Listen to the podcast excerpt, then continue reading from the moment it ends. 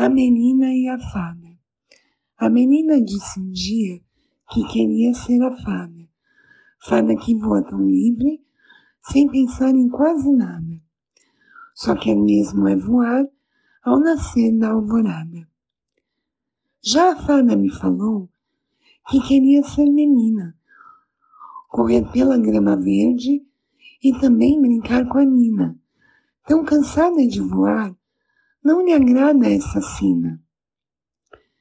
A menina em doce sonho viu-se fada a voar. Tão alegre ela ficou, não queria acordar. A pequena insistiu que com asas ia ficar. E a fada pensativa decidiu que assim seria. Por um dia ela menina e a menina voaria. O feitiço então foi feito para durar somente um dia. A menina voou feliz, livre como um passarinho. Bateu asas e no céu não passava de um grãozinho. Foi então que percebeu que queria era o seu ninho.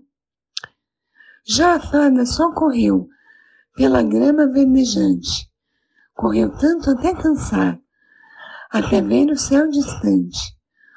Suas asas quis de volta e também o seu semblante.